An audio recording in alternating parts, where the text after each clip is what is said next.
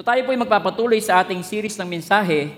Yung ating pong buong team, yung ating tema ng isang taon ng HTBC na binigay po sa atin ng ating Panginoon, sa ating senior pastor, ay Jesus in Me.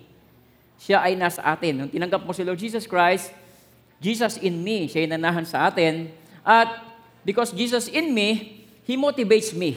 Yan po ang ating uh, series ng buwan na ito. He motivates me to watch and prepare. Alam niyo po, pag ang Diyos na nagmo-motivate, yun po ay sa ikabubuti natin. Naniniwala po ba kayo doon? Uh, katulad ng mga magulang, bakit mo minomotivate ang iyong mga anak na sila ay mag-aral lang mabuti? Bakit po? Siyempre, alam nyo na meron silang kakaharapin sa kanilang buhay. Tama? So, sa mundong ito, meron kayong kakaharapin na dapat ang iyong mga anak ay handa. Kaya, minomotivate nyo sila na sila mag-aral mabuti, pinapayuhan nyo sila, para pag dumating yung, uh, sa pagharap nila sa buhay, sila ay ready at sila ay prepared at sila ay magtagumpay. Amen. So, ganoon din ang Panginoon, lalong-lalo ng ating Diyos, na siya nakakaalam ng sa simula pa lamang hanggang sa dulo sabi niya sa kanyang salita, I am the God who declares the end from the beginning. So siya ang Diyos na naghahayag ng katapusan sa simula pa lang. At ang Panginoong Kristo ay napakadami niyang sinulat sa Bible o inalaw niya na maisulat sa Biblia patungkol sa ating hinaharap o sa ating future at sa ating patutunguhan. Kaya, kung mapapansin po ninyo, itong ating panahon na Nababalitaan po natin ng digmaan sa Israel. Alam niyo po ba ang timetable ng mundo ay hindi yung orasan mo? Kundi ang ginagamit ni Lord Jesus Christ diyan ay yung kung ano nangyayari sa bansang Israel. Kaya napakahalaga po na tayo mga Christian, tayo po ay nagbabasa ng Bible at babantayan natin, ano po ba yung nangyari sa paligid? Nasaan panahon na po ba tayo ngayon? At si Lord Jesus Christ, kaya niya tayo minomotivate. He motivates me to watch and prepare kasi dalawang bagay. Ang una, yung things to come. Kaya niya tayo minamotivate dahil may mga bagay na parating sa ating hinaharap. At pangalawa, ang gusto niya, panghawakan natin ng kanyang mga pangako. Ano man ang mangyari, gusto ng Panginoon, tayo ay prepare, tayo ay naghahanda, at tayo ay patuloy na nagbabantay. Amen po. Tingnan niyo po, sabi po dito sa Luke chapter 21, verse 20. Sabi ni Lord Jesus Christ, But when you see Jerusalem surrounded by armies o mga enemy, mga kaaway, then you know that its desolation is near, na malapit na yung kanyang pagkawasak. Ang Panginoon ay nagbibigay siya ng mga palatandaan patungkol sa future, patungkol sa end times. At kahit po tingnan niyo yung patungkol sa, pumunta kayo sa internet, lagi niyo makikita ang mga churches, ang mga preaching, ang mga pastors, ang mga nagpipreach po doon, lagi nilang pinipreach ay tungkol sa end times. At ito pong ating mensahe ngayon ay napapanahon. Sabi po ng ating message, He motivates me to watch and prepare. Gusto ng Panginoon na tayo maging handa sa kanyang muling pagbabalik. Sino po ba sa dito ang nalalaman niya na si Jesus Christ ay muling babalik? Pakitaas po ang kamay. Ah, yan po ay nasa Bible talaga. Sabi ng Bible, sabi sa Acts chapter 1, verse 9 to 11, ito yung si Lord Jesus Christ, nung siya namu, namag, namuhay na mag-uli, uh, paakyat na siya sa langit, sabi niya sa kanya mga disciples, sabi niya, go and preach the gospel. Ipangaral niyo ang mabuting balita sa buong mundo, buong sanlibutan. At habang siya ay nagsasalita, umakit na siya sa langit, pagkatapos yung kanyang mga disciples nakatingala pa din. At ang sabi niya, now when he had spoken these things, yung kanyang mga bilin na kayo mag-preach, kayo mangaral, while they watch, he was taken up, and a cloud received him out of their sight. So hanggang sa si Lord Jesus Christ ay hindi nila makita na lumagpas sila sa mga ulap. Okay, next verse. Tuloy natin. And while they looked steadfastly toward heaven, as he went up, behold, two men stood by them in white apparel. Merong mga angel ng Panginoon na nasa, meron silang kasuotang kulay puti. At ang sabi niya, who also said, Men of Galilee, why do you stand gazing up into heaven? The same Jesus who was taken up from you into heaven will so come in like manner as you saw him go into heaven. Sabi niya si Jesus Christ na nakita niyo na umakit sa langit. Siya din yung Jesus na muling babalik. At sinabi niya yan sa kanyang salita sa John chapter 14 na sinabi ni Lord Jesus Christ, sabi niya, don't let your heart be troubled. Believe, also, believe in God. believe also in me. In my Father's house are many mansions. Sabi niya, kung hindi man ganon, sinabi ko na sana sa inyo. Sabi niya, I go to prepare a place for you, and if I go and prepare a place for you, I will come again. Sabi niyo nga po yan, I will come again and receive you to myself, that where I am, there you will be also. So ibig sabihin, ang buhay natin dito sa lupa ay hindi lamang panlupa. Dadating ang time, ang muling pagbabalik ng Panginoon, kukunin niya po niya yung kanyang mga nananalig sa Kanya. Kaya siya po ay nagbigay sa atin ng parable, itong doon, po to, doon ito sa Matthew 25, ito yung 10 virgins. Amen po. Yan po ang ating pag-aaralan ngayon sa umagang ito at nais ng Panginoon na tayo ay maging handa. Sa 2 Corinthians chapter 13 verse 5, ito po yung purpose ng parable. Ang purpose ng parable na ating pong pag-aaralan ngayon, examine yourselves as to whether you are in the faith. Test yourselves. Do you not know yourselves that Jesus Christ is in you unless indeed you are disqualified? Kaya po sa umagang ito, ang ating mensahe, ang purpose po nito ay upang examine yourself. Tingnan mo yung sarili. Gawin mo itong linggong ito ay pinakaiba sa lahat ng iyong linggo. Na ito ay magkaroon ka ng focus attention sa Panginoon at sa Kanyang salita. Amen po. Dahil dito po, babasahin po natin itong Matthew 25 verse 1 to 13. Titingnan po natin yan. Bakit mahalaga na examine yourself? Alam niyo po kasi ang puso natin ay mapanlinlang. The heart of man is deceitful above all things. Maring iniisip mo, nandito ka sa church, uh, every Sunday, nandito ka, pero maring nadadaya ka ng iyong puso at makikita natin, ano ba ang posibleng kulang sa akin? Amen. Nandiyan po ba kayo? Okay, tingnan natin, basahin natin. Matthew 25, verse 1 to 13. Sabi ni Lord Jesus Christ, And then the kingdom of heaven shall be likened to ten virgins who took their lamps and went out to meet the bridegroom. Kasalubungin nila yung uh, lalaking ikakasal. Ayun ay, sa biblically speaking, yan po ay si Lord Jesus Christ. Siyang lalaking ikakasal at siya ay muling babalik. Now, sabi niya sa verse 2, Now five of them were wise. Ang iba doon ay matatalino. And five were foolish. So, ibig sabihin, hindi ito yung 50% ay wise, 50% are foolish. Ang ibig sabihin po noon, dalawang klase lamang ng tao. Sa church, dalawang klase lamang ng tao. Isang wise at saka isang foolish. Amen po? Tapos sa verse 3, those who were foolish took their lamp and took no oil with them. Meron silang sulo, meron silang torch, pero wala silang langis. But the wise took their oil in their vessels with their lamps. Verse 5, While the bridegroom was delayed, they all slumbered and slept. And at midnight, a cry was heard Behold, the bridegroom is coming! Go out to meet him! Ito na ang lalaking kakasal. Lumabas na kayo at salubungin niyo siya. Sa verse 7, Then all those virgins arose and trimmed their lamps, and the foolish said to the wise, sabi niya, Give us some of your oil, for our lamps are going out. Bigyan niyo kami ng langis dahil ang aming uh, ilawan ay mamamatay na. But the wise answered, saying, No, lest there should not be enough for us and you, but go rather to those who sell and buy for yourselves. Sabi po dyan, verse 10, And while they went to buy, the bridegroom came. Dumating na yung lalaking kakasal.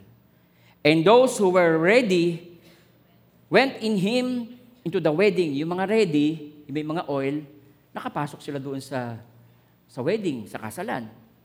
Ano po? And the door was shut. Sinarado na yung pinto. Afterward, the other virgins came also saying, Lord, Lord, open to us. Pagbuksan niyo kami ng pinto. But he answered and said, and said, Surely I say to you, I do not know you. Sabi ni Lord Jesus Christ, there, watch, therefore, for you know neither the day nor the hour in which the Son of Man is coming. Amen po. So, pinakikita po dito na dalawang klase ng tao sa church. Isa ay wise at isa ay foolish. Kaya sa umagang ito, Balikan natin yung ating verse na 1, 2 Corinthians chapter 13 verse 5. Sabi diyan, ang purpose ng ating parable is to examine yourselves as to whether you are in the faith. Test yourselves. Do you know yourselves? Alam mo ba ang iyong sarili that Jesus Christ is in you? Unless indeed you are disqualified. Kung makikita po natin, mga minamahal ng Panginoon, dito sa parables na binanggit ni Lord Jesus Christ, sampu dito ay, sampu sila na abay, bridesmaid. Yung lima ay uh, wise, yung lima ay hangal o foolish. Tapos pare-pareho silang merong ilawan. Ah, meron silang meron silang lagayan ng langis, meron silang vessel. At pare-pareho po silang naghihintay sa bridegroom. Kaya lang hindi po lahat sa kanila ay nakapasok sa wedding. Amen po. Dahil ang isa ay nakaredy, ang isa ay hindi nakaredy sa pagbabalik ng ikakasal. Tingnan niyo po, katulad ng binanggit ko kanina, sa parable ni Lord Jesus Christ, itong mga sampung ito, sa outward appearance nila, they look the same, o sim, pare, uh, similar, pare-pareho sila.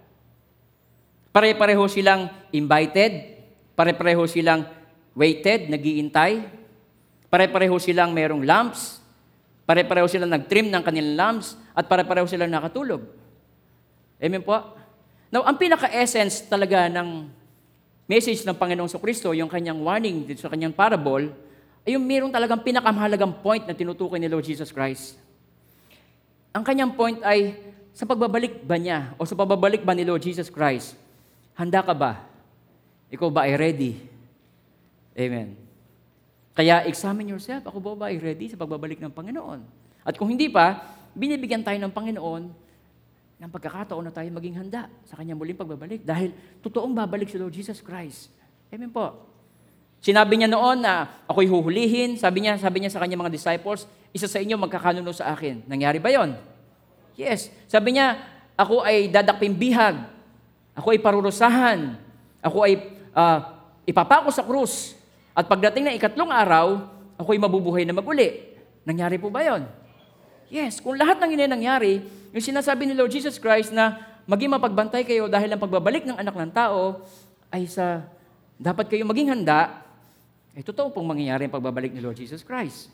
Kaya gusto ng Panginoon sa umagang ito, let us examine ourselves kung tayo ba ay wise o tayo ba ay fools. Kasi po yung mga wise, sila yung ready at sila yung nakasama. Yung po mga hangal, sila hindi yung mga ready at sila yung mga naiwan. Amen po. Now, ang question ko kanina, sa pagbabalik ba ni Lord Jesus Christ, ikaw ba'y nakahanda? Now, what does it mean to have oil? Ano ba yung sinasabi na oil? Kasi yung oil, ang naging qualification nila, kaya sila nakapasok. What does it mean that you have no oil? O meron kang oil? Alam niyo po, yung mga komentary ng mga Bible scholars, the, sinasabi nila at yung iba nire-research ko, nire-research namin, ang iba-iba ang kanilang interpretation tungkol sa oil. Sabi ng iba, ang oil daw represents the Holy Spirit. Ang sabi naman ng iba, ang oil daw is about good works. Pero alam niyo po, para sa akin, bagamat ang oil talaga ay ang pinakamahalaga, but the oil is represented by something that is very important para makasama tayo sa pagbabalik ni Lord Jesus Christ o makasama tayo sa wedding. At kahit si Lord Jesus Christ, hindi naman niya kinarify kung ano yung oil. Di ba wala tayong nabasa? Na sinabi ni Jesus na ang oil ay ito. Ang oil ay Holy Spirit. Ang oil ay good works. Hindi naman niya niliwanag. Amen po. Nasusundan niyo po ba ako? Pero, yung oil na yon, ang naging reason kaya sila ay nakapasok. Sila naging handa. Amen po. Nandiyan po ba? Nasusundan niyo po ako? Now, para sa akin, para po sa akin, ito yung akin. Para sa akin, isa lang naman na magkukwalify sa, sa atin na tayo makapasok sa kaharian ng Diyos, isa lang. Alam niyo kung ano yon? True saving faith. Yun lang ang magkukwalify sa isang tao na siya ay makapasok sa harian ng Diyos kung meron siyang pananampalataya sa ikaliligtas. Alam niyo po, katulad ng binanggit ko kanina at nabasa natin sa Bible, itong five virgins na to, yung wise at saka fools, pare-pareho sila, they look similars. Katulad ng sa mga Christian na nasa church, Pare-pareho silang ah, gumagamit ng Christian language. Hallelujah, praise the Lord. Di ba? Meron pa nga sinasabi, punta ka ba ng palengke? Amen, sister, punta akong palengke. Kinumusta mo lang, kumusta ka na? Purihin ng Diyos. Amen po? Ah, pare-pareho sila na may habit ng nagpe-pray sila bago kumain. Thank you Lord for this food. Amen. Umaga, tanghali, hapon. Pare-pareho silang merong habit ng pag-atid ng church. Pare-pareho sila. Meron silang similarity. We may look very similar outside, but the difference is the oil inside. Ano ba yung oil? Is there true saving faith in your life? Meron ba talagang ikaw pananalig kay Lord Jesus Christ? Tunay na pananalig sa Kanya na siya ang iyong tagapagligtas? O baka napunta ng church kasi obligation, ah, kasi ah, requirements sa school, kailangan may papirmahan akong umattend ako ng church para pagpunta ko sa school, ma'am, ito po. Kasi may mga, nung nakaraan dati, before pandemic, pagkatapos ng preaching, mayroong mga lumalapit sa aming kabataan, nagpapapirma. O, marami na kaming autograph. Papa-autograph. Hindi naman kami artista, pero nagpapa-autograph sila. Pero, they come to church, they go to church because requirements. Ang iba naman, yung mga mga nahuli sa tukhang, ah, kailangan silang umatin ng church. Tatanungin sila ng, ng, ano, ng um, munisipyo o ng, ng presinto kung ikaw ay umatin ng church. Amen pa? Now, sabi ko po kanina, we may look very similar outside. Pare-pareho tayo ng maayos ang damit natin, pare-parehong napunta ng church, pare-pareho tayong tumatayo, pag nagpapatayo at aawit, ang mga nagpapaawit, pare-parehong nauupo pag makikinig ng sermon. But the difference is in the oil inside. Is there saving faith, true saving faith in your life? Amen po? Not because tayo ay kasama sa isang church, hindi ibig sabihin nun, ikaw ay saved. Ang lima doon ay wise, at ang lima ay doon ay hangal. Dalawang klase ng tao. Tignan po, sa Matthew chapter 7, sabi po ni Lord Jesus Christ mismo, Not everyone to me says to me, Lord, Lord, shall enter to the kingdom of heaven. Hindi lahat na nagsasabi sa akin, tumatawag sa akin, Panginoon, Panginoon, ay papasok sa kaharian ng langit. Tagalogin natin yan. Hindi lahat ng tumatawag sa akin, Panginoon, Panginoon, ay papasok sa kaharian ng langit, sabi ni Jesus. Kundi yaon lamang sumusunod sa kalooban ng aking Ama na nasa langit. So alamin mo yon. Ano ba yung kalooban ng Amang nasa langit? At matutuklasan mo sa Bible na kalooban ng Diyos na Amang nasa langit ay manalig ka sa kanyang sinugo kay Lord Jesus Christ. Hindi yung magagawa para sa Diyos, kundi yung ginawa ng Panginoon sa Kristo, tayo manalig sa Kanya, manampalataya sa Kanya, ng buong puso, yun ang, at, yun ang kalooban ng Ama na nasa langit. Tingnan natin. Tuloy natin. Pagdating ng huling araw, eto na. Marami ang magsasabi sa akin, Panginoon, nangaral po kami at nagpalayas ng mga demonyo at gumawa ng mga kababalaghan sa inyong pangalan. At sasabihin ko sa kanila, kailanman hindi ko kayo nakikilala. Lumayo kayo. I never knew you. Lumayo kayo sa akin, mga mapagawa ng masama. Amen po? Hindi po ba nakaka, nakakagimbal yung ganung bagay? Kaya napakahalaga na sa umagang ito, examine yourself. Alamin mo, ako ba talaga ay nasa faith? Kasi nakakatakot na pagharap mo kay Lord Jesus Christ, sasabihin ng Lord Jesus Christ, I never knew you. I never know you, hindi kita nakikilala. Amen po. Ay sabi nila, ah, balikan natin yung mga sinabi nila. Sabi niya, marami ang magsasabi sa akin, Panginoon, nangaral po kami at nagpalayas ng mga demonyo. Alam niyo, pagharap mo kay Jesus Christ, sa, sa hukuman ng Panginoon, talagang ikaw, mangangatwiran ka na, makalusot ka lang. Sabi niya, pagdating ng huling araw, marami ang magsasabi sa akin, Panginoon, nangaral po kami at nagpalayas ng mga demonyo. Alam niyo po bang marami din naman nagpapalayas ng demonyo pero hindi ligtas. May mga albularyo, ah, mayroong mga espiritista, pala sila ng demonyo, pero wala silang relationship kay Lord Jesus Christ. Kaya ingat po kayo, huwag kayo magpupunta sa ganun. Wala silang relasyon sa Panginoon. Nagpalayas po kami ng demonyo. Tingnan mo, sabi niya, nangaral po kami. So malamang kasama siya doon sa grupo, pero nakikisama lang siya. Amen? Maring nasa church siya, pero nakikiatid lang siya sa church. Wala talaga siyang personal relationship kay Lord Jesus Christ. Kasi imposibleng, tingnan niyo po sa John chapter 1 verse 12. Tingnan natin. Ngunit ang lahat ng tumangga pananalig sa Kanya, kay Lord Jesus, yung buong pusong pananalig sa Kanya, pinagkalooban niya ng karapatan na maging anak ng Diyos. So ibig sabihin, pag tinanggap mo ng isang tao si Jesus Christ, siguradong kilala siya ng Diyos. Siya ituturing na anak. Pwede bang mga anak mo hindi mo kilala? Meron ba kayong anak na hindi nyo kilala? Maliban na lang kung tumanda ka na at nakalimot ka na. Pero sa Diyos, imposible yon. Now, bakit sinabi ni Lord Jesus Christ? Balikan natin yung sa Matthew chapter 7. Sabi niya, nagpalayas kami, nangaral kami, gumawa kami ng kababalaghan sa iyong pangalan, at sasabihin ko sa kanila, lumayo, kailanman hindi ko kayo nakikilala.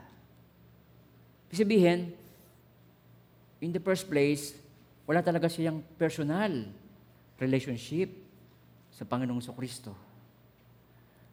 Meron ka na bang personal relationship kay Lord Jesus? Nawa, tayo ay maging wise. Kasi pag dumating na yung araw na yon, wala na tayong may dadahilan sa Panginoon. Sabi po dito, there is a group of, of church attendees who is ready. And there is a group who is not ready. Merong grupong nakaredy na siya sa pagbabalik ng Panginoon. At meron namang church attendees, kaya church attendees ang nilagay ko, hindi Christian. Kasi pwedeng church attendee na atin sa church, but not Christian. Pwede ba mangyari yon? Yes, sinabi ni Lord Jesus Christ. Kaya, there is a group of church, at- church attendees who is ready, and there is a group who is not ready. Now, what is the difference? Ano pagkakaiba nila? Yung, yung isa ay Christian na meron siyang true saving faith. Meron talaga siyang pananalig na pananampalataya sa ikaliligtas. At ang isa naman, ay wala siyang true saving faith. Wala siyang pananalig sa Panginoon Kristo. Now, ang question ko ay, do you really have saving faith? Meron ka na ba talagang pananampalataya sa ikaliligtas mo? Amen pa? Oh, do you really have oil inside, inside you? Meron ka na ba talagang oil? Meron ka na ba talagang true saving faith, pananampalataya sa ikaliligtas? Alam niyo po, ang goal ng HTBC, sinabi sa amin ng aming senior pastor, sabi niya, ang goal ng HTBC, hindi tayo magpara magparami ng tao. Sabi niya, aanhin mo ang maraming tao kung hindi naman sila ligtas. May sense, di ba? Now, ang goal ng HTBC po ay marami ang makatiyak ng kanilang kaligtasan. Ikaw ay makatiyak ng iyong kaligtasan. Yun ang aming goal. Kaya nandoon ang pag-aaral, pag-pray, intercession, Bible study, preaching. Kasi gusto namin makatiyak na mayroon kang saving faith. Mahal na mahal ka ng Panginoon, hindi niya kalooban ay kayo mapahamak. Na pag bumalik siya, tingnan niyo po, sabi po dito sa Bible, sa Matthew chapter 24, verse 38 to 44. Noon, ang mga tao ay nagsisikain. Binanggit niya yung panahon ni Lot. Sabi niya, ang pagbabalik ng anak ng tao ay katulad ng panahon ni Lot. Na-surprise sila na, ito, ginunaw na yung Sodom at Gomorrah. Tapos binanggit ni Lord Jesus Christ yung nangyari sa Old Testament na yun din ang sign na mangyayari sa huling panahon. Sabi niya, noon ang mga tao ay nagsisikain, nagsisiinom, nag-aasawa, hanggang sa araw na pumasok sa daong si Noe. Ginamit din niya yung kay Noe. Dalawa ang ginamit niya, yung kay Lot at saka kay Noe. Nang mga tao ay nagsisikain, nagsisiinom, nag-aasawa, hanggang sa araw na pumasok sa daong si Noe. Next verse. Dumating ang baha, nang di nila namamalayan at tinangay silang lahat. Gayon din ang mangyayari pagdating ng anak ng tao. Ang mga tao ay busy sila sa pagkain, pag-inom, pag- pag-aasawa. Hindi naman po masama ang lahat ng yon. Ano po? Kaya yung iba po sa inyo, may pag-asa ka pa din. Di ba? hindi ka na dinidiscourage. Kaya sila ay ano, hindi sila naging mapagbantay. Amen. Dumating ang baha nang di nila namamalayan at tinangay silang lahat. Gayon din ang mangyayari pagdating ng anak ng tao. Sa panahong yon, tinan nyo ha, may dalawang lalaking gumagawa sa bukid. Dalawa na naman. Kukunin ng isa, may iwan ng isa. Yung isa ready, ready siya. Kahit siya nagtatrabaho, pero siya ready siya sa pagbabalik ni Lord Jesus Christ. Kaya siya ay kinuhang bigla. At yung isa naman, naiwan siya mag-isa. Okay, tuloy natin. May dalawang babaeng magkasamang gumigiling, kukunin ng isa, iiwan ng isa. Kaya't magbantay kayo sapagkat hindi nyo alam kung anong araw paparito ang inyong Panginoon. Verse 42.3 Tandaan ninyo, kung alam lamang ng punong sambahayan kung anong oras darating ang magnanakaw, siya magbabantay. Tama naman yun, di ba?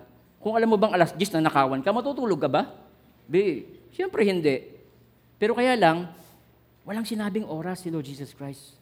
At siya mismo, sabi niya, hindi alam mismo ni Jesus Christ kung kailan siya babalik. Ang father niya lamang ang magsasabi, okay, son, go get your bride. Kunin mo na yung iyong bride. Biglang eto na. Tandaan ninyo, kung alam lamang ng puno ng sambahayan kung anong oras ng, ng gabi, darating ang magnanakaw, siya magbabantay at hindi niya pababayaang pasukin ang kanyang bahay. 44. Kaya't maging handa kayong lagi sapagkat darating anak ng tao sa oras na hindi ninyo inaasahan. Kaya dito, itinuturo sa atin ng Panginoon na yung distinction, yung pagkakaiba, iniisip natin na, ah, siguro yung five, five wise virgin, yun yung mga taong nasa church. At yung five foolish virgins, yun naman yung mga taong wala sa church. Hindi po. Pare, pareho yung silang nasa church. Kaya lang, ang distinction nila, sila ba ay merong true saving faith, ang iba naman ay walang true saving faith. Amen po? Kaya ang HTBC po, katulad ng binanggit ko kanina, hindi po sa pagpaparami ng tao. But we are still praying, evangelize. Now, ang goal po noon, hindi po yan para magpadami. Ang goal po talaga noon ay sundin ang kalooban ng Diyos. Sabi ng Bible sa kanyang salita, sa 2 Peter chapter 3, The Lord is not slack concerning His promise, and some count slackness, but it is long-suffering toward us, not willing that any should perish, but that all should come to repentance. Sabi sa Tagalog, ang Panginoon ay hindi nagpapabaya sa kanyang pangako na tulad ng inaakala ng ilan. Hindi pa niya tinutupad ang pangakong yun alang-alang sa inyo. Binibigyan pa niya ng pagkakataon ang lahat na makapagsisi at magbalik loob sa Diyos sapagkat hindi niya nais na kayo mapahamak. Ibig sabihin, meron po talagang kapahamakan na pupuntahan ng taong wala kay Lord Jesus Christ. Kaya, ang HTBC po, talagang sinisikap na gawin ang lahat. Training, evangelism, uh, care group, preaching, house to house, Bible study, niyahanda ang mga tao sa pagbabalik ni Lord Jesus Christ na gusto namin makasama. Makasama po kayo. Amen po. Masaya ka ba na nandito ka ngayon? Yes, ikaw yung maging ready. Kasi yun, sabi sa Bible, isang kisap mata lang yun. Twinkling ano ba? Ay, isang kisap mata. Katrabaho kayo, bigla na lang nawala yung katabi mo. Aba, na-rapture na sila. Amen po.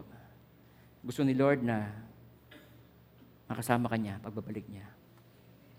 Siya namatay para sa iyo. Inialay niya ang kanyang buhay para sa iyo. Kahit alam niya ang kanyang dadanasin pagpunta niya ng Jerusalem, siya ay huhulihin, ipagkakanuno siya ng mga taong minahal niya. Siya ay aalimurain, siya ay iinsultuhin ng mga taong nilikha niya lang. Siya ay pipiringan pagkatapos sasampalin. Kung talagang Diyos ka, hulaan mo kung sinong sumampal sa iyo. Siya ay duduraan. Siya ay hahagupitin. At siya ay papako sa krus. Tiniis niya lahat ng yon. Na ang purpose nun, makasama kanya sa langit. Bakit kailangan gawin ni Lord Jesus Christ yun? Because of sin. Ipinanganak tayo makasalanan. Minana natin ating pagiging makasalanan kay Adan. Nung nagkasala si Adan, sabi sa Bible, pumasok ang kasalanan dahil sa kasalanan ni Adan. Kaya tayo pong lahat ng mga tao, meron tayong tinatawag na sinful nature. Kaya tinan niyo po, ang bata, wag mong turuan magsinungaling, nagsisinungaling. Tama? Wag mong turuan mangupit, nangungupit. Wag mong turuan maninilip, naninilip. Gusto mong bumait, hindi mo magawa. Bakit? Sinful nature. Sa ganung kalalagayan natin na tayo ay merong likas na pagiging makasalanan, kaya mo bang ligtas ang sarili mo? Abay, hindi po. Eh, ang Diyos pa naman ay banal. Ang Diyos pa naman ay righteous judge na walang kasalanan makakalusot sa mata niya. Kaya sabi sa Bible, the wages of sin is death. Pero hindi natatapos yun doon. Sabi niyan, but the gift But the gift of God is eternal life through Jesus Christ, our Lord. Kaya magdadala sa iyo sa impyerno, hindi ang kasalanan mo. Kasi kahit gano'n pa katindi ang kasalanan mo, kayang patawarin niya ng Diyos. Ang magdadala sa tao sa impyerno ay yung unbelief kay Lord Jesus Christ. Sa John chapter 16, tinan niyo po, verse 7. Sabi ni Lord Jesus, Nevertheless, I tell you the truth, katotohanan. It is to your advantage that I go away. Sabi niya, For if I do not go away, the helper or the Holy Spirit will not come to you. But if I depart, I will send him to you. Papadala ko siya sa inyo. And when, when he has come, he will convict the world of sin. Kukonvict niya ang world sa sin. Tingnan niyo, hindi sinabing sins. Hindi sinabing mga kasalanan. He will convict the world of sin. Isa lang, singular. Sabi niya, and of righteousness and of judgment. Verse 9, of sin, because they do not believe in me. Ang magpapahamak sa tao sa impyerno ay hindi yung kanyang kasalanan. Bakit po? May nagbayad ng iyong kasalanan. Magpapahamak sa tao sa impyerno ay ang pag hindi niya pagtanggap sa bayad sa kanyang kasalanan. Hindi siya nanampalataya kay Lord Jesus Christ. Ano po yun? Religious. We all look, look similar pag nasa church. Mataas tayo ng kamay, umuupo tayo, dumadating tayo sa tamang oras, pag ng benediction, tumataas tayo ng kamay, umuwi tayo. But ang question ay, meron ka ba talagang faith kay Jesus Christ? Talaga bang siya inaamin mo na hindi mo kayang iligtas ang sarili mo? Sino ba sa inyo umaamin na hindi niya kayang iligtas ang sarili niya? Ako. Hindi mo kayang iligtas ang sarili mo. Hindi ko kayang iligtas ang sarili ko. Bakit? Ay meron niya akong likas na, meron niya akong sinful nature eh. Pero ang good news, mahal ka ng Diyos. Mahal tayo ng Panginoon. Kaya binigay niya ang kanyang bugtong na anak, si Lord Jesus Christ. Sabi sa Bible, upang ang manalig sa Kanya ay hindi mapahamak, kundi magkaroon ng buhay na wala hanggan. Amen? So bago ko magpatuloy, ngayong umagang ito, siguraduhin mo na sa puso mo. Alisin mo na yung pagiging religious. Hindi yung pagiging ritual every Sunday, ang pagatin sa church na magdudulot sa inyong kaligtasan. Hindi membership ng HTBC. Hindi namin pwedeng i-preach yun. Pwede namin gawin yon, hindi namin gagawin yon. Bakit po? Hindi kasi yun ang totoo. Harap din kami sa Panginoon. At sasabihin ni Lord, bakit mo sila pinaasa na ang membership ang kaligtasan? Hindi po ba? Hindi ba kayo natutuwan ang pinipreach niyo dito ay katotohanan? At hindi pambobola? Hindi kayo papaasahin na lahat ay biblical? Amen? Kaya sa John chapter 3 verse 16, sapagkat gayon na lamang ang pag-ibig ng Diyos sa sanlibutan, sa iyo at sa akin. Ibinigay niya ang kanyang bugtong na anak. Pag sinabing ibinigay, inihandog niya yon para patayin, alang-alang sa iyong kasalanan. Dahil mahal na mahal ka. Upang ang sumampalataya sa kanya. Pag sinabing sumampalataya, higit pa ito sa iyong pagkakilala kay Jesus. Ito ay pistis, yung believe in ay pistis. Sabihin, more than intellectual knowledge. Maraming tao ang alam lang kilala si Jesus Christ, kung siya pinanganak sa Jerusalem, alam na siya taga Nazareth. Pero pagdating sa kaligtasan, wala siyang pagtanggap kay Jesus. Amen po. Kaya ibinigay niya ang kanyang bugtong na anak si Lord Jesus upang ang sumampalataya sa Kanya, manalig sa Kanya, ay hindi mapahamak, kundi magkaroon ng buhay na walang hanggan. Ang question ko ay, meron ka na bang oil sa iyong puso? Meron ka na bang true saving faith sa iyong puso? Kung wala pa, ini-invite kita this time. Hindi masama na ulit-ulitin mo, na tanggapin mo si Jesus Christ sa puso mo. Hindi masama. Kaya ngayong umagang uli, tanggapin mo siya sa iyong puso. Sundan niyo may kling panalangin ito. Sabi mo, Lord Jesus, inaamin ko po, hindi ko kayang iligtas ang aking sarili. Dahil ako ay likas na makasalanan. Ngunit maraming salamat po. Ako ay mahal na mahal mo. Hindi mo kalooban na ako'y mapahamak. Kaya inialay mo ang iyong buhay sa krus ng Kalbaryo upang ako ay tubusin, upang ako ay bayaran, sa aking kasalanan. Lord Jesus, sa umaga pong ito, Lord, buong puso at kaluluwa, tinatanggap ko po kayo. Nanalig ako sa iyo Bi- bilang Panginoon, tagapagligtas, hari ng buhay ko. Maraming salamat po sa pagbabayad mo sa aking kasalanan at sa buhay ng walang hanggan na pinagkalob niyo po sa akin. In Jesus' name, Amen, Amen. Alam niyo po, nung ginawa niyo yung panalangin na yon, gusto kong ulitin lagi yung verses na to sa 1 John chapter 5. Hanggang sa ito yung masaulo mo na. Dahil ito, nasa ulo ko to, paulit-ulit. Kaya ito nagiging buhay. Sabi diyan, ito ang patotoo o pruweba, patunay.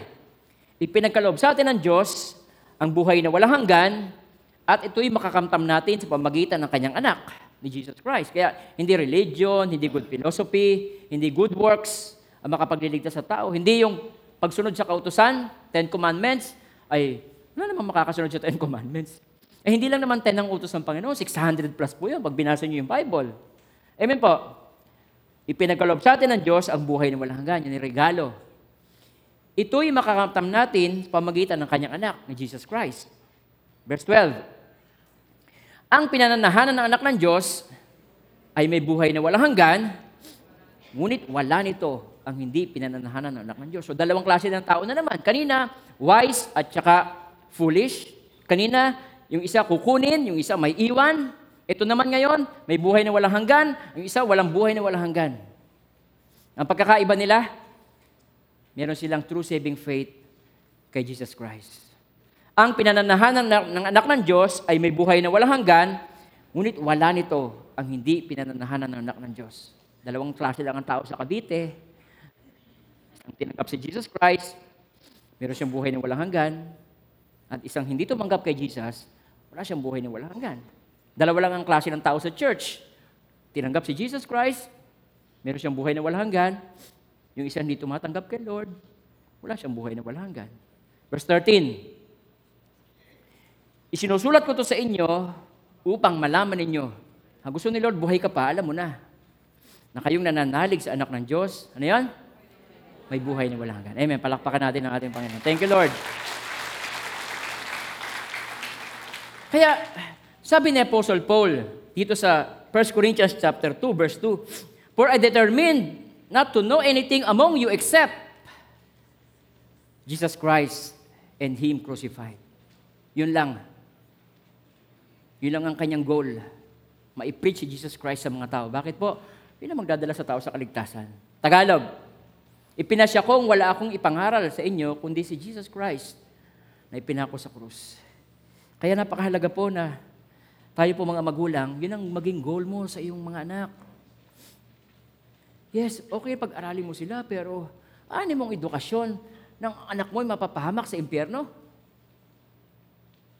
Pag bumalik si Lord Jesus Christ, eh, doktor nga anak mo, nurse nga anak mo, naiwan naman siya sa lupa. Ah, di po ba? Mahalaga ang goal mo ay makilala ng mga anak mo si Jesus Christ. Amen po. Kaya, i-preach mo din sa kanila ang kaligtasan. Tayo ay gusto ng Panginoon, ang buhay natin ay maging meaningful pagharap natin sa Kanya. Mas maging makabuluhan ang ating buhay. Pahalagahan natin yung mga mahal ng Diyos. Amen po. Matutuwa ang Panginoon pag yung mga bagay na mahalaga sa Kanya, pinapahalagahan mo. At wala nang ibang mahalaga sa Panginoon kundi kaluluwa. Hindi siya namatay para sa ginto, hindi siya namatay para sa, sa puno, sa hayop, sa mga brilyante. Namatay si Lord Jesus Christ para sa iyo at para sa akin, para sa mga mahal mo sa buhay. Amen po. Now, three truths that we need to be aware of. Number one, salvation is not transferable. Hindi po yung metatransfer na, Pastor Sam, pwede bang ipag-pray mo ako? Ilayas mo ako para maligtas ako. Sasabihin ko, Lord Jesus, iligtas mo siya. Ay, hindi pwedeng ganun. Hindi natatransfer yon. Tingnan niyo po, sa Matthew chapter 25, verse 8 to 9. And the foolish said to the wise, Give us some of your oil. Di ba? Transfer mo naman ako ng oil mo. Oh. Our lamps are going out. But the wise answered, saying, No, lest there be should not be enough for us and you, but go rather to those who sell and buy for yourself. Ikaw mismo. So, ibig sabihin niyan, saving faith is personal. You have to have a personal relationship kay Lord Jesus Christ. Amen po. Your children cannot believe Jesus for you. Hindi, yung mga anak ko naman ay nasimba na sa STBC, kaya ligtas na rin ako. Aba, hindi ho. Kasi sabi mo, ay, yung nanay ko naman eh, pastora. Ang tatay ko naman ay pastor. Anak naman ako ni Pastor Sam, kaya siguro naman ako iligtas. Eh, hindi ho, ganun yon. Hindi yun natatransfer yon. Amen pa? Kailangan mo ng personal relationship kay Lord Jesus Christ. Hindi mo pwedeng sabihin na, ay, pinanganak lang kami sa mga Christian. Pinanganak lang kami sa Christian family. Ah, ako po yung member ng HTBC. Yun, hindi po yon. Alam niyo po, ang katotohanan, you will stand alone in the front of Jesus Christ. Haharap ka mismo, personal. Wala na doon si Pastor Jesse, wala doon si Pastor Ricky, wala si Pastor Sam, Pastor Abesi, wala yung care group leader mo doon. Ikaw mismo harap sa kanya. Tatanungin ka, ano ang karapatan mo para papasukin kita sa langit? Oh, Pag nagkamali ka ng sagot, pum, doon ka sa loop sa, sa impyerno. Nagpatayo po ako ng church. Ah, wrong answer. Tinanggap ko po si Lord Jesus Christ dahil hindi ko kaya ligtas ang sarili ko. Kaya tinanggap ko ang bugtong na anak ng Diyos. Sasabihin ng, yes, pasok. Amen po. Personal. Sabi niyo nga po yon personal. Hindi matatransfer. Hindi porket ang misis mo ay Christian o worker, automatic save ka. No. Personal relationship. Amen po? No one can pass oil for you. You need to be prepared. Kailangan mo maging handa. You need to accept and believe Jesus Christ. Do you, do you believe Jesus in Jesus ngayon? Nanampalataya ka na ba kay Jesus ngayon? Buong puso? Yes, kung ginawa mo yon, ikaw ay save. At yung mga nag-iisip, ano po ba ang talagang ah, itsura? Ano po ba talaga ang, ang, ang nangyayari sa mga tumanggap kay Lord? Alam niyo po, nagmamanifest yan, yung, yung faith kay Jesus Christ, merong manifestation. Real faith in Jesus is not dead. It is living. Meron niyang manifestation sa isang tao. Faith will manifest itself with works. Yung kaligtasan mo, magmamanifest yan. Meron kang ginagawa. Nakakagawa ka ng mabuti, nakakapagpatawad ka, nakakapagtiis ka alang-alang sa tao. Faith will manifest change. Merong pagbabago sa iyong kalooban. Dati kang madamot, ngayon, marunong ka na magbigay. Tama? Dati kang ah, um, chismosa, ngayon ay evangelist ka na. Nagsishare ka na ng hindi... Alam niyo ba pagkakaiba ng gospel at saka ng... Ano po ba ang, um, ano po ba ang kabaligtaran ng gospel? Gossip. O, Kasi ang, ang, ang gospel ay good news. Ang gossip, a bad news. Dati, ang sinashare mo ay gossip, pero ngayon, hindi na. Good news na. Merong manifestation. Amen po? Hindi lamang siya ah, internal, but yung, yung pagbabago sa kalooban na yon, nagmamanifest yun sa atin, sa ating panlabas. Ito yung mga example ng mga manifestations. Ang una, you love His Word. Mahal mo ang kanyang salita. Mahalaga sa iyo ang kanyang salita. Kaya, kakaroon ka ng hunger o gutom o uhaw sa salita ng Panginoon. Kaya pag wala ka pang uhaw sa salita ng Diyos, ano yung verse kanina sa 2 Corinthians? Examine yourself. Bakit ganun wala akong... Pangalawa, you love His church. Mahal na mahal mo ang church ng Panginoon. So doon makikita yung priority. Ano bang priority mo sa buhay? Pag Sunday, makikita ang priority. Lalo pag ah, may sale. Di ba? Oh. Lalo na pagka, alam nyo na, lalo na pag may sabong, makikita doon yung manifestation. Kung si Jesus Christ, yung, yung baka yung Kristo ng sabungan ang nasa puso niya.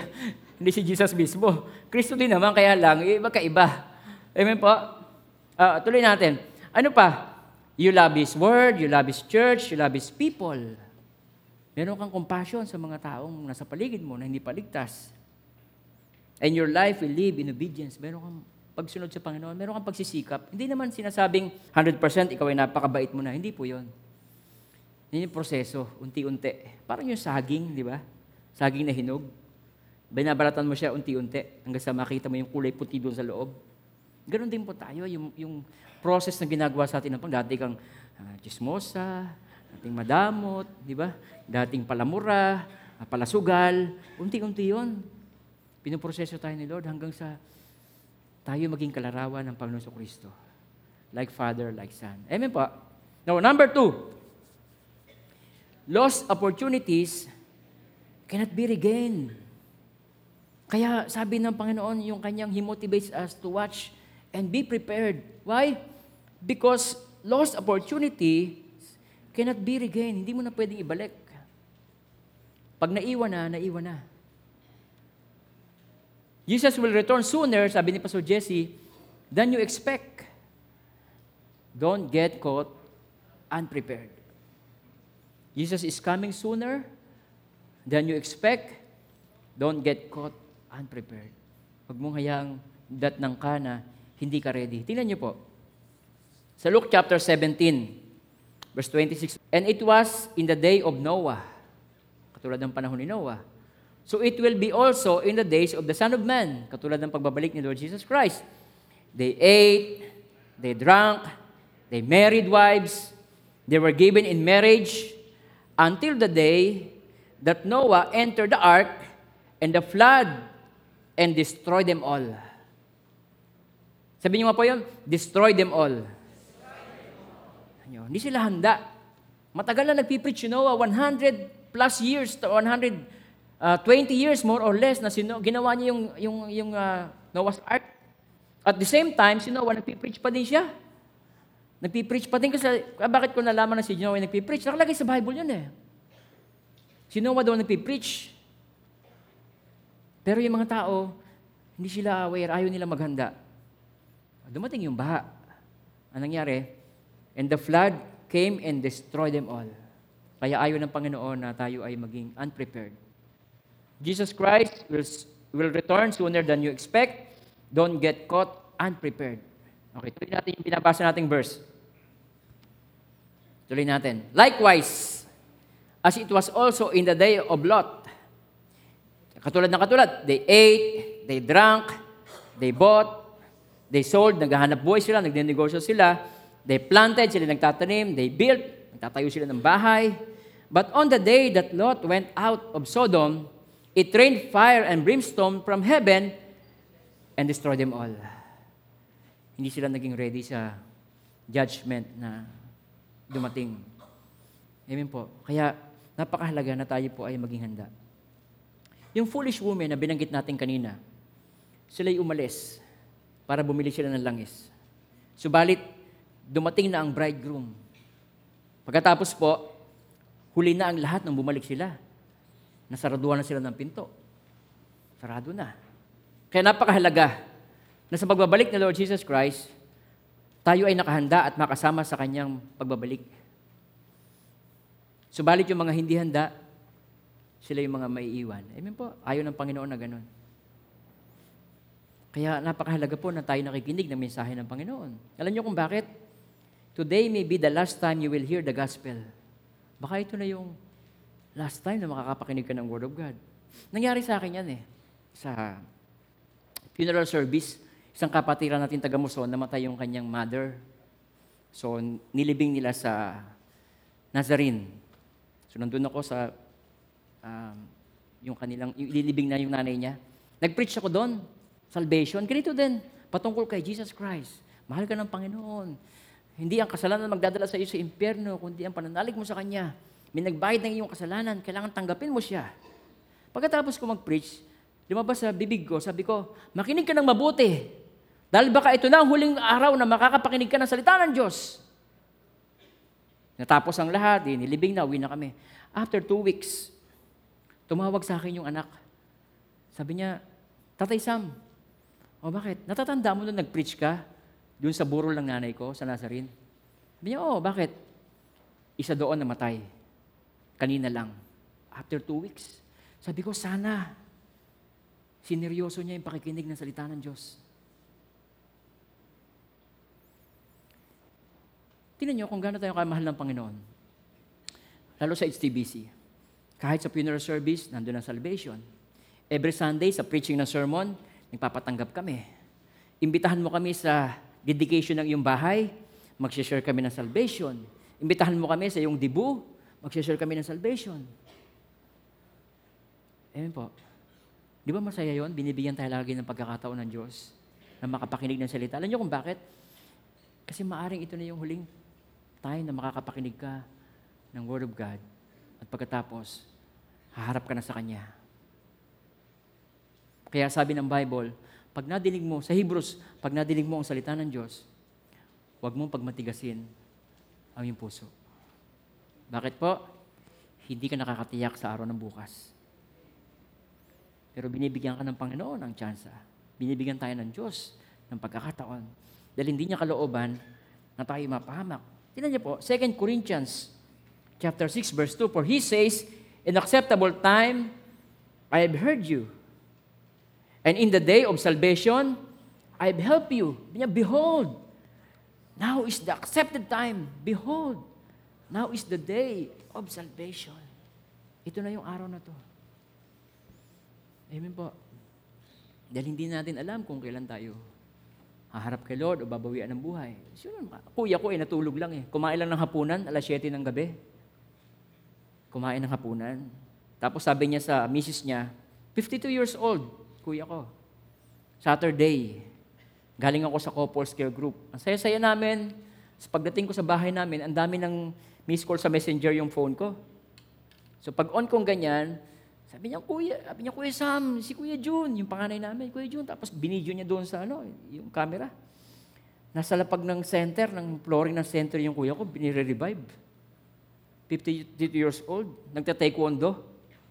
Nagtitrain siya ng taekwondo sa Palawan.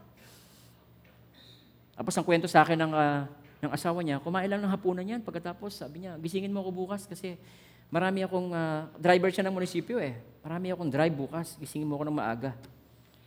Paghiga niya ng alas 7, after 30 minutes, nadinig niya, humahagok yung kuya ko, ginigising niya, hindi na magising. Kaya eksaktong 8.15, ah, ah, 8.30 siguro, binawian na siya ng buhay. Pero wala akong regrets. Masaya ako. Dahil si, si kuya tumanggap sa kay Lord. Kaya meron akong peace. Meron akong kapayapaan. Meron akong na salamat na lang. Hindi ko sinayo yung mga oras na magkasama kami ng kuya ko.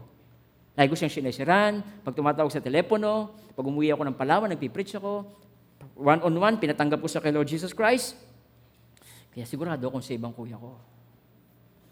Ang kuya mo, ang anak mo, ang nanay mo, ang tatay mo, ang asawa mo, sigurado ka bang save na sila?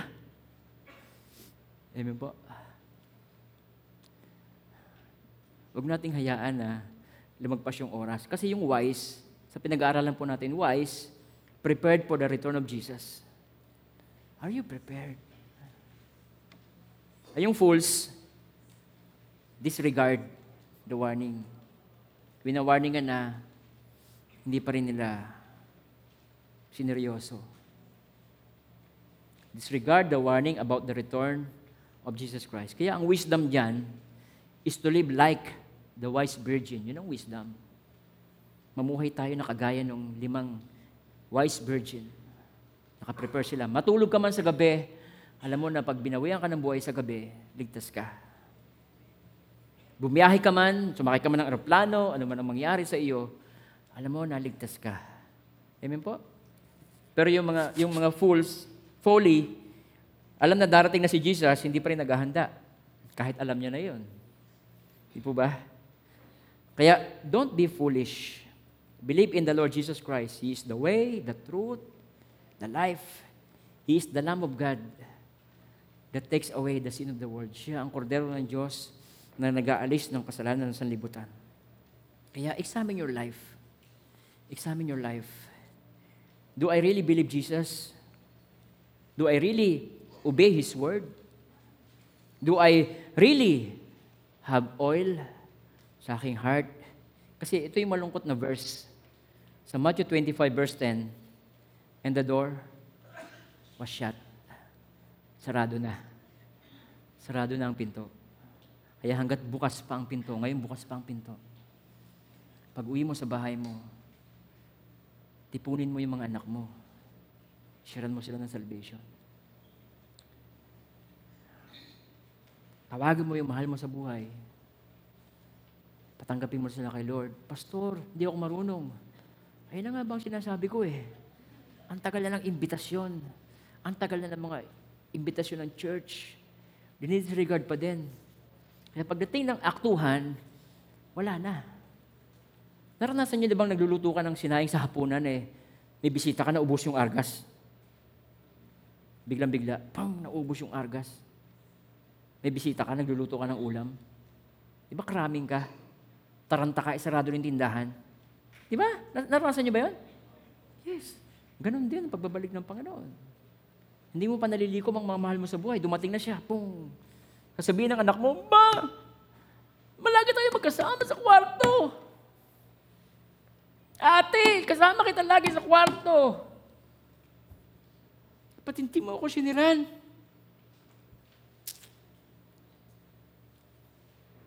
Hindi ba? Ang sakit ng sumbat na madidinig mo sa kapatid mo. O sa asawa mo, o sa nanay mo, o ikaw, sinusumbatan ka ng mahal mo sa buhay. Ka-office mate mo, tagal natin magkatropa, magkatabi tayo sa opisina. Bakit hindi mo ako siniran? Tapos ang sasabihin niya, I wish you were here. Amen po. Ah, ako'y napapaiyak kasi nakakapanghinayang ang buhay. Lalo't pamilya mo ang mamatay nang wala sila kay Jesus Christ. Tapos ikaw, meron ka namang pagkakataon at meron kang kakayahan. Ang ginawa mo, nag-procrastination. Natan yung lesson natin? Procrastinate. Pinagpaliban bukas na lang, saka na lang. Wala naman nakatitiyak. Kung meron tayong bukas pa. Amen po. So, ang point lang talaga ni Lord Jesus sa parable niya, ay huwag tayo mag-intay pa ng last minute bago maghanda. Hindi. Ang point talaga niya, maghanda na tayo. Mag-prepare na tayo. Kaya, dalawa lang ang sinasabi niya dito. Watch and prepare. Kaya, verse 13, Watch therefore, for you know neither the day nor the hour in which the Son of Man is come. Hindi mo alam. Hindi natin alam. Kung kailan babalik si Jesus Christ. Kaya, inutos, inutos, inutosan tayo ng Panginoon sa kanyang mensahe na to watch and be ready. Magbantay tayo at maging handa tayo. Ito ako magtatapos sa dalawang verse. Hebrews chapter 9, verse 27 and 28. Sabi sa Bible, itinakda sa mga tao ang minsan lamang mamatay pagkatapos paghuhukom, judgment. Pero sa verse 28, sabi diyan, gayon din naman, si Kristo'y minsan inihandog bilang hain upang pawiin ang mga kasalanan ng mga tao. Siya'y muling darating, hindi upang ihandog na muli dahil sa kasalanan, kundi upang iligtas ang mga naghihintay sa Kanya. Yung verse 28, 27 at 28, dalawang klase ng tao yan. Yung isa mamatay, harap siya sa paghuhukom ng Panginoon. At yung 28 naman, yan yung mga tinanggap si Jesus Christ. Sabi diyan, gayon din naman si Kristo ay minsan ang inihandog bilang hain upang pawiin ang mga kasalanan ng, kas- ng mga tao. Siya'y muling darating. Kaya pag tumanggap ka na kay Jesus Christ, huwag ka nang kabahan. Hala, dadating na si Lord, ako po ay... Hindi na yung issue. Hindi na issue ay ang kasalanan mo. Pagbabalik niya. Kundi, hindi upang ihandog na muli sa kasalanan, kundi upang iligtas ang mga naghihintay sa Kanya. Yung mga tao naghihintay kay Lord, pagbabalik niya, ito na yung time. Ang pagbabalik niya, halisin niya na yung, yung hirap, wala nang, wala nang pahirap na mataas na bilihin, karamdaman, gutom, uhaw, pagod ng katawan, sakit, cancer, hindi na. Pagbabalik niya, babaguhin niya na tayo. Isang buhay na walang hanggan sa piling ng Panginoon. Amen po. Thank you, Lord. Patuloy natin gamitin yung opportunity na binibigay pa sa atin ni Lord na makapag-share pa tayo ng magbuting balita. Unang-una sa mga mahal natin sa buhay. Pangalawa, yung mga taong kaya nating abutin. Amen po. Thank you, Lord. Tanggapin niyo po ang mga pagpapalang ito. Na may the Lord God bless you and keep you. And may His face so shine to each and every one of you. His countenance be upon you and bring you peace. In the name of the Father, and of the Son, and of the Holy Spirit. In Jesus' name, Amen, Amen. God bless you po sa inyo lahat.